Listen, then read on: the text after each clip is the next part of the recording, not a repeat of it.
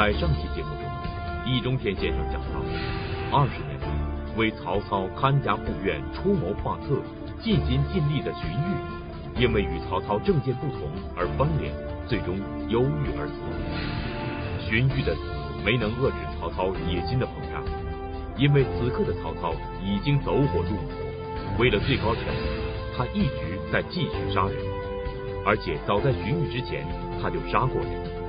那么，曹操还杀过谁？又为什么要杀呢？厦门大学易中天教授做客百家讲坛，为您精彩品《三国之借刀杀人》。实际上，曹操早就在杀人了。杀什么人？杀反对他的人。但是，曹操在这样做的时候，面临着一个矛盾。什么矛盾呢？就是曹操一贯鼓励说真话，这不是假的，是真的。因为曹曹操非常明白，对他说真话对他有好处，他是真心实意的希望他的部下和朝廷的大臣能够对他说真话。能够真诚的指出他的错误和不足，这是真诚的。但是另一方面，他又必须镇压他的反对派。那么，如何解决这当中的矛盾呢？一方面保证大家能够说真话，另一方面他又能够镇压他的反对派。曹操的做法是区分善意反对和恶毒攻击。他把这两个东西区分开来，善意的反对他鼓励，恶毒的攻击他镇压。啊，那你又怎么样区分善意的反对和恶毒的攻击呢？你怎么搞得清楚呢？曹操的办法是看三点：第一，看你是提意见还是唱反调；第二，看你是闹别扭。还是搞阴谋。第三，看你是一个人还是一伙人。如果这个反对派只是一个人，这个人又不过是闹别扭，并没有背后搞阴谋，那他的这些反对都是当面说出来的，尽管是唱反调，曹操也不一定杀。比方说，祢衡。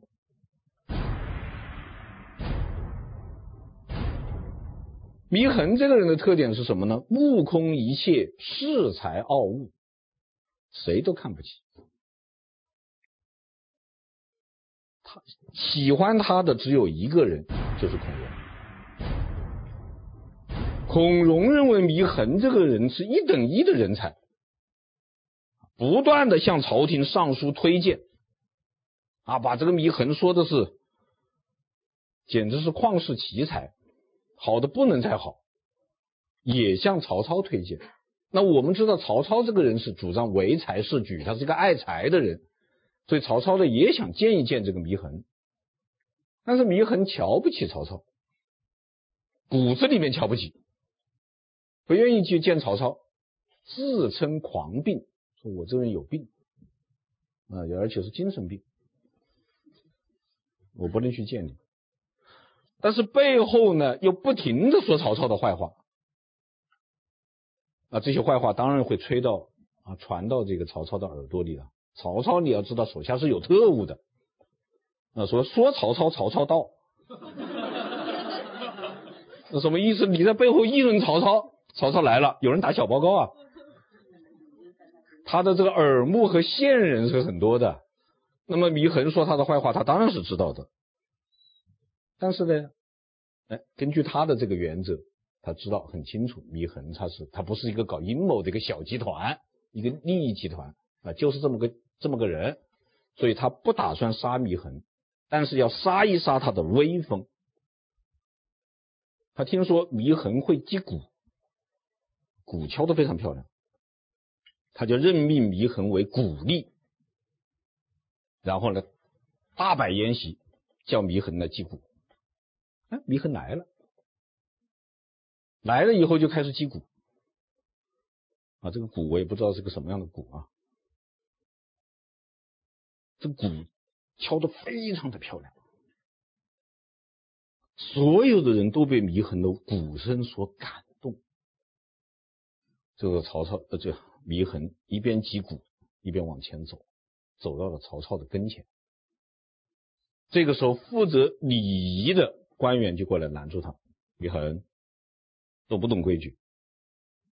鼓吏有专门的制服啊，你怎么不换衣服就来了？”祢衡说：“诺。”然后开始脱衣服。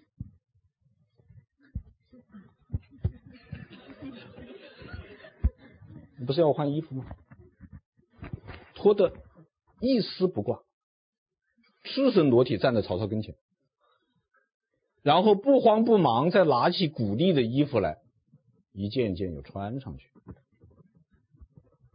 穿完了以后继续击鼓，面不改色心不跳，非常的坦然。这下曹操都弄不得下不了台了。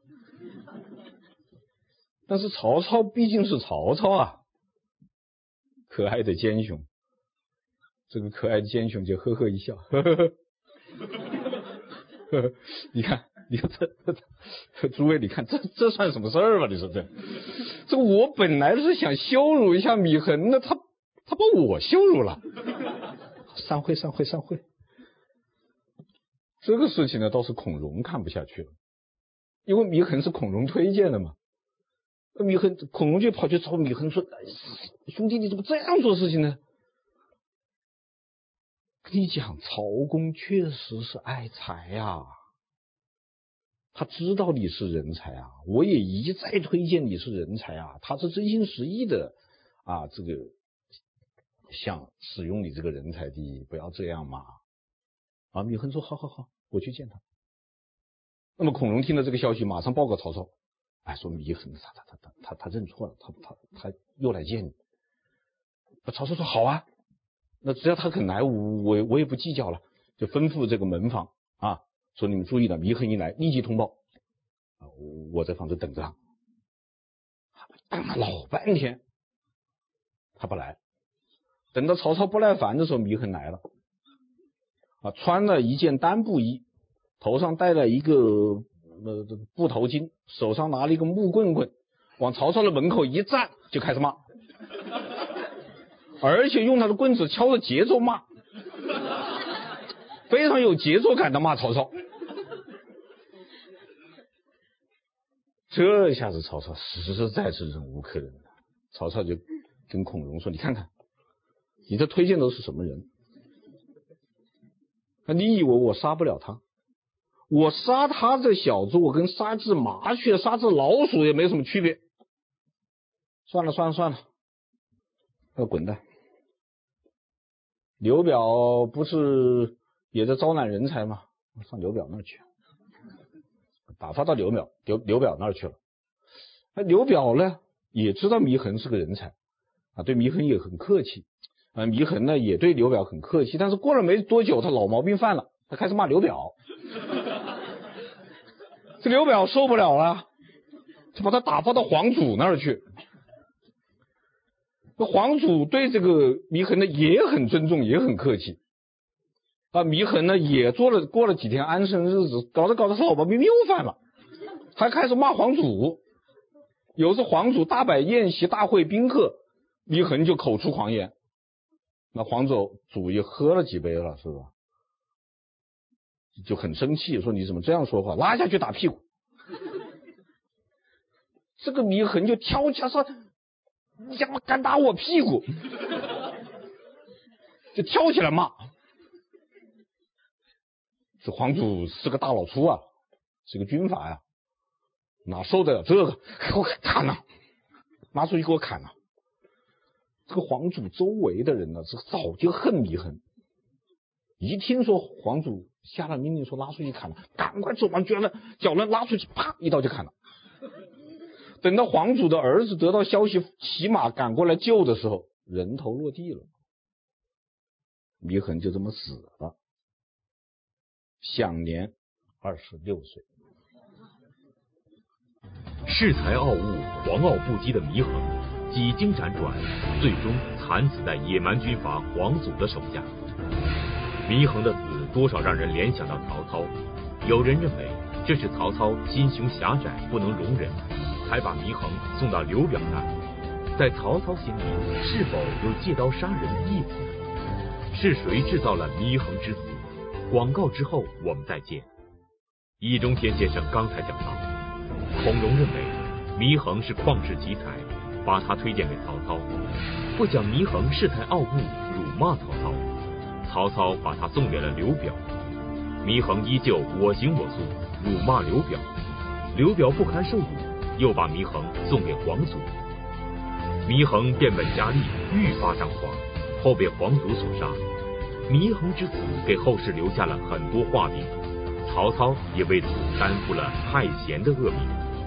那么，到底是谁制造了祢衡之死呢？祢衡的死冤不冤呢？祢衡的死博得了后世很多的同情，很多人同情祢衡。为什么同情他呢？三个理由：第一，祢衡有傲骨；第二，祢衡骂曹操。第三，祢衡死得冤，因此同情他。这其实是一种似是而非的看法。我们就来分析一下这三条。第一条，祢衡有傲骨吗？好像有，因为他骂当局啊。你到曹操那他骂曹操，要到刘表那他骂刘表。到皇祖那骂皇祖，啊，谁是一号领导人他就骂谁，这在很多人看来就是真正傲骨啊。你你说有几个敢骂的？骂大老板的有几个？不敢吧？那他敢，有傲骨吧？但是问题不能这么看。祢衡骂当局不假，但是我们要问三个问题：第一，这个当局该骂不该骂？不该骂你，为什么要骂呢？第二，祢衡为什么骂？第三，祢衡是不是从来就骂，一贯就骂的？那么一问得出的结论是，不是。祢衡这个人其实是很想从政，很想做官的，不是某些人说的多么多么清高，他一点都不清高。他觉得他是一个一等一的人才，他可以治国平天下。祢衡迫不及待的就跳出来，那要去求得一官半职，跑到哪去呢？跑到了许县，也就是曹操刚把这个天子迎奉到许县的时候，祢衡就找上去了，阴怀一刺，刺是什么？刺就是名片。悄悄的怀里揣着张名片，准备递给那些他认为可以选择的老板。但是这个家伙呢，目空一切，他谁都看不上。在这个许都转了一圈以后，他发现没有可以投靠的人，没有投靠的人。那么你如果是一位真正清高的人，你回去嘛，你也可以躬耕于南阳嘛。他不，他怎么办？他骂人。他开始骂人，这叫傲骨吗？这叫狂悖。所以这样一个人他是不受欢迎的。我们现在也弄不清楚，他是因为到处碰壁而破口大骂的，还是因为到处骂人才到处碰壁？我看是恶性循环。一方面他谁都看不起，他到处碰壁，碰了壁以后他更看不起别人，他要骂人，他骂人人家更不喜欢他，他更碰壁。史书上的说法是“人皆正直”，啊，人皆憎之，就是当时所有的人都讨厌他，他也讨厌大家，他也不不想搞好群众关系，他压根儿就没想过要把关系搞好一点。他不是被曹操赶出去吗？到这个荆州去依刘表吗？那么当时京都的这些文人啊，名士们就到京郊去送他。啊，送他的时候呢，大家就约好说，这个祢衡这个家伙啊，一贯到处骂人，十分可恨。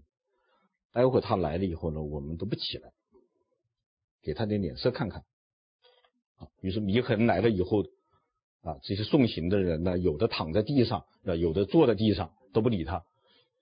然后祢衡就放声大哭。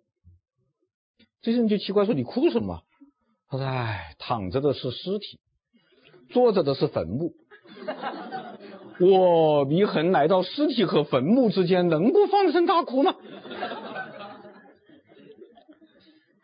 你说这种人呐、实在不是曹操、刘表、黄祖不喜欢他，是大家都不喜欢他。他对抗的也不是当局，不是曹操、刘表、黄祖，他对抗的是整个社会。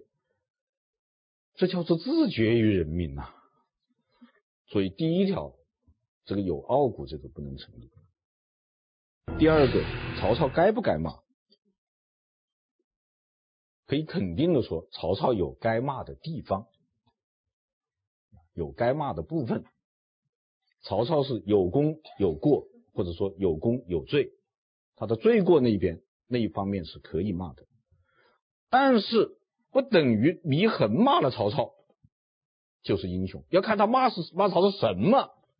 但是我现在我们不知道他骂的是什么啊，因为这是他的骂骂的这个话原文没有记载在《三国演义》，那是靠不住的啊啊啊！有人说祢衡骂曹操是因为曹操篡汉，这是不能成立的，因为他骂曹操是在建安元年，建安元年的时候曹操可不篡汉，而且即便曹操是篡汉的。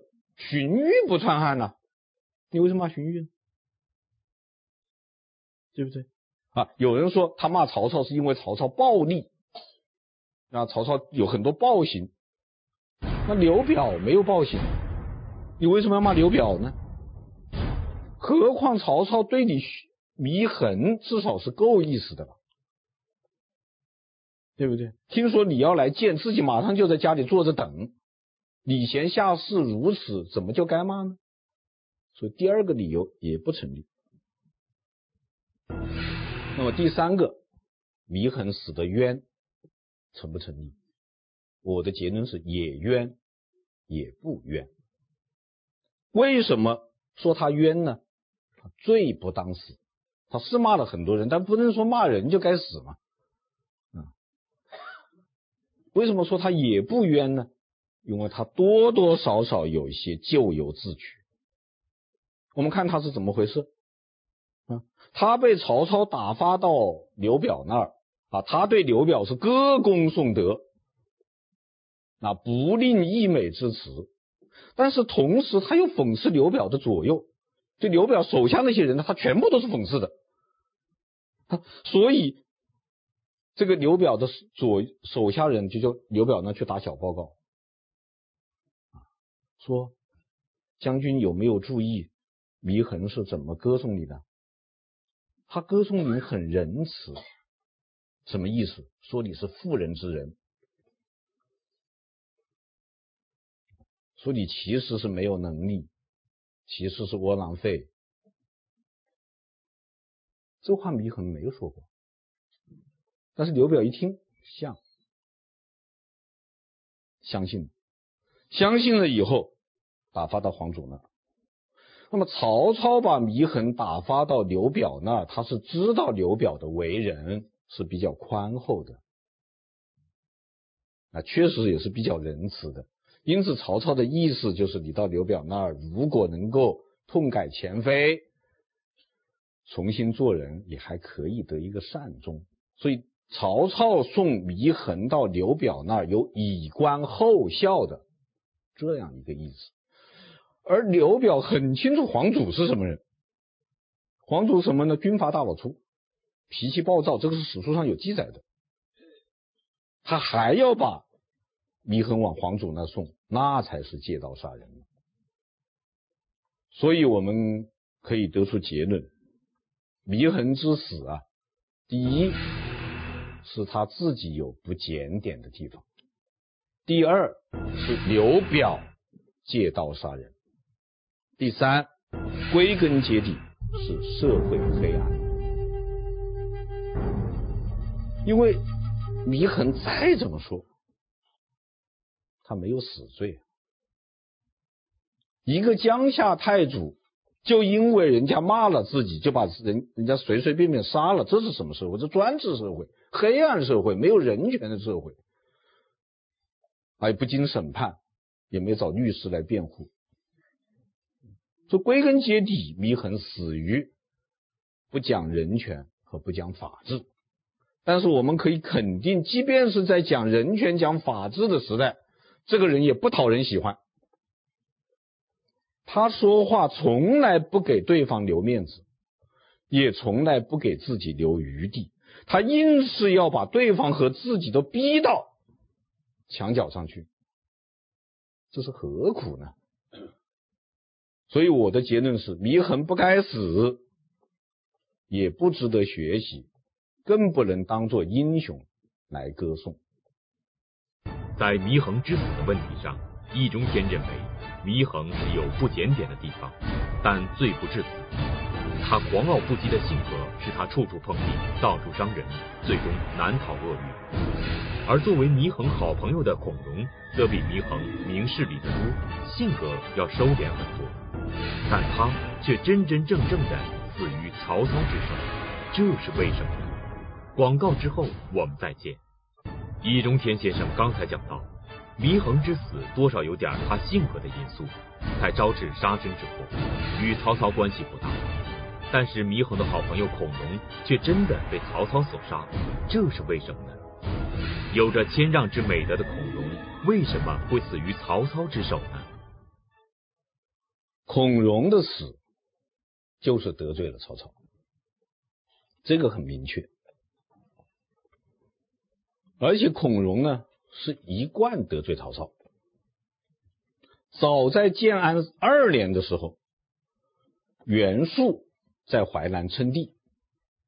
这个时候，曹操呢就想趁机把杨修的父亲杨彪杀了，因为这个曹操和杨彪是历来是搞不来的，而杨彪和袁术呢是儿女亲家，有婚姻关系，这当然是曹操以权谋私啊。啊，公报私仇啊，这个可以肯定。孔融就去找曹操了，说这个不能这样株连的。说按照法律，这个父亲犯罪都不能株连到儿子，何况是一个亲戚关系呢？那曹操就装糊涂说：“哎，这是皇上的意思。”孔融想，真是扯淡。皇上，皇上这会有意思吗？谁不知道现在是谁的管事？那话不能这么说。孔融就说：“呃，照曹公的意思，这个成王要杀周公，周公也不知道。你知道成王年幼的是周公摄政嘛？他说成王要干什么事情，周公可能不知道吗？再说了。”现在为什么这么多人都到许县来？大家还是希望你曹公能做一个公正的人，对不对？执法如山，给大家一个公道嘛。你这样做弄得人心涣散，以后谁都不来了，谁都不会再投奔我们了。别人我不敢说，我孔融，鲁国堂堂男子汉，明儿个就不来上班了。这曹操没有办法，放了杨彪，这是一件事。到了建安九年的时候，曹操攻破了邺城，曹操的儿子曹丕干了件什么事呢？就是把袁绍的儿子袁熙的妻子甄氏收编了。孔融就写了一封信给曹操，说当年周武王攻下。这个殷都的时候啊，把妲己给了周公。曹操说：“这怎么怎么没这个事啊？”就回去翻书，翻来翻去翻不到，就写封信问孔融：“典故上哪的？历史上哪的记载啊？”孔融说：“以今夺古，想当然耳。就按照我们今天的事情推论，应该是那样的。不，曹操这场明白是讽刺他，所以曹操这个人也是很奇怪的。你说那么狡诈的人，他都看不出这是讽刺啊。反正是找着一个机会，他就要把这个曹操挖苦讽刺一顿。曹操呢，也都忍气吞声，都吞了下来。因为这个孔融呢，他是孔子的第二十世孙孙，那出身名门，来头大，名气大，不能随便杀的。但是曹操是这么个观点，就是你如果是这些小事，你讽刺我一下，我就哈哈一笑算了。但是你如果反对我的政治路线，那是不能容容忍的。而孔融恰恰就反对曹操的政治路线。曹操要跟袁绍作战，官渡之战前，就是孔融在朝廷当中散布袁绍不可战胜的这么一个论调。那这个在战争期间是不能允许的。战争期间你怎么能够？散布敌人不可战胜的论调呢，这是很严重的。还一件很严重的事情，他提出来千里之内不封侯，就是在这个京城的一千里范围内不能封侯。这个是曹操已经封了五平侯嘛，意思就要把曹操赶出去。那这个曹操当然是不能接受的。加上孔融和刘备的关系特别好，所以在建安十三年。曹操准备南征刘表的时候，就把孔融杀了。孔融在一些问题上一而再、再而三的得罪曹操，最终搭进了自己的性命。但是我们可以想见，孔融是孔子的后人，自幼就有让梨的魅力。尽管在一些问题上，孔融与曹操意见不一。但曹操要想除掉孔融，他应该有所顾忌，安排一个合适的罪名。那么，曹操安排的罪名是什么呢？这个时候，曹操改制，恢复西汉初年的政治制度，设立了丞相这个职务，自己当了。然后呢，设立了一个副丞相兼监察部部长，叫御史大夫，就让郗律来当。这个郗律我们已经前面出现过几次了，是吧？杀伏皇后啊，封曹操为魏公啊，都是郗律。啊，这郗律也就干了这三件事啊。那郗律当监察部长，郗律马上心领神会，就指使人去查查查查查，啊，最后查出了这个孔融有一个反动言论，说什么呢？说有天下者，何必卯金刀？卯金刀合起来就是繁体的刘这个字，就是当皇帝的不一定要姓刘啊。孔融的这句“有天下者，何必卯金刀”的狂语，是出自建安十三年。当时的曹操既没有当皇帝的野心，也没有当皇帝的条件，而孔融屡屡与曹操作对，因此曹操就拿孔融的这句话做起了文章。那这是谋反了，马上把孔融抓起来，下狱、处死、弃市，老婆孩子全部杀掉。但是曹操杀孔融呢，他公布的罪名不是谋反，是什么呢？是不孝。说孔融查出来有两条不孝的这个言论，第一条说什么呢？说这个父母和子女啊是没有恩情的。首先，父亲对子女没有恩，为什么呢？因为父亲之所以生下儿子女儿呢，他的本来目的是为了自己快活，满足自己的某种欲望。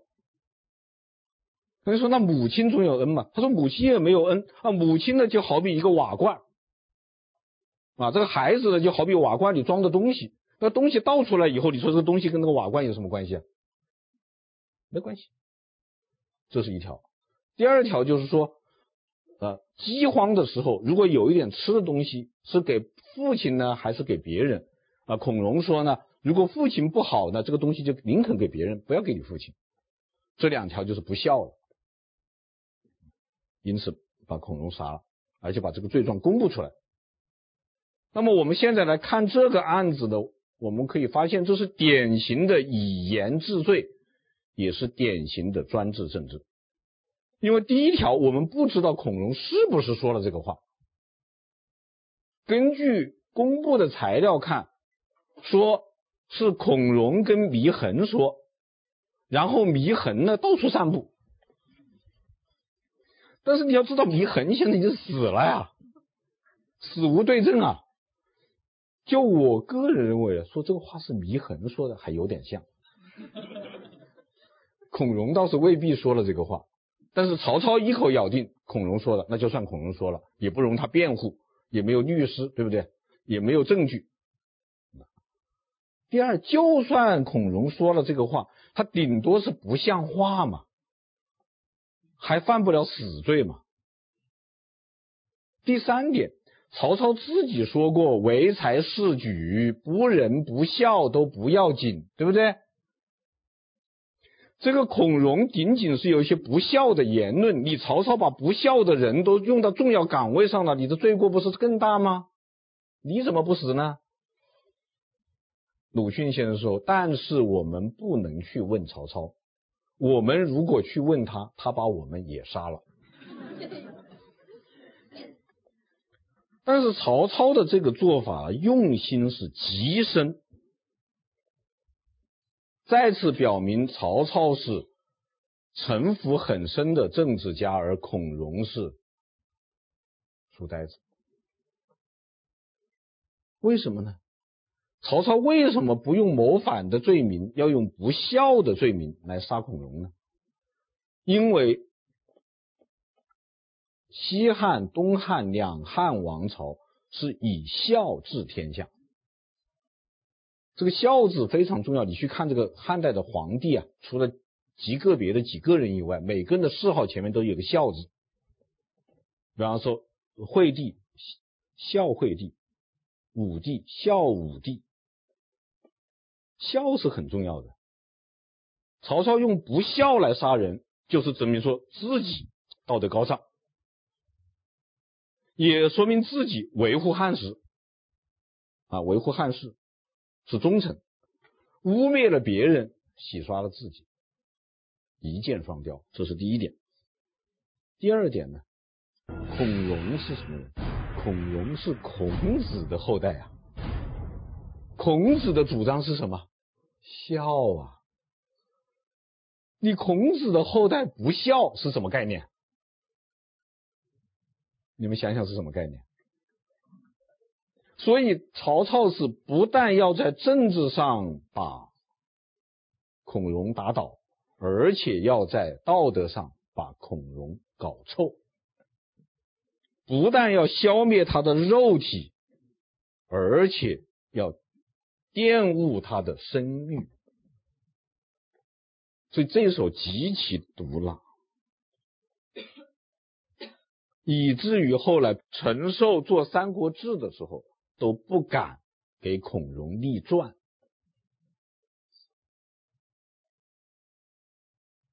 不过这个事情呢，站在曹操的立场上，也确有一阵风气的作用。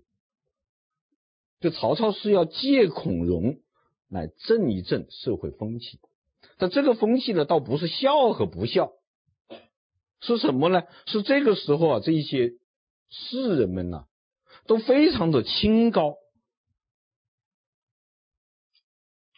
这些清高的士人当中呢，也有两拨人，一种是真清高，一种是假清高；一种是真有才，一种是假有才。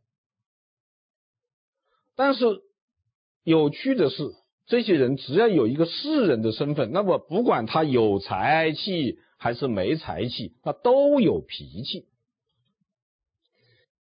那么这些人都是采取一个和当局不合作的态度，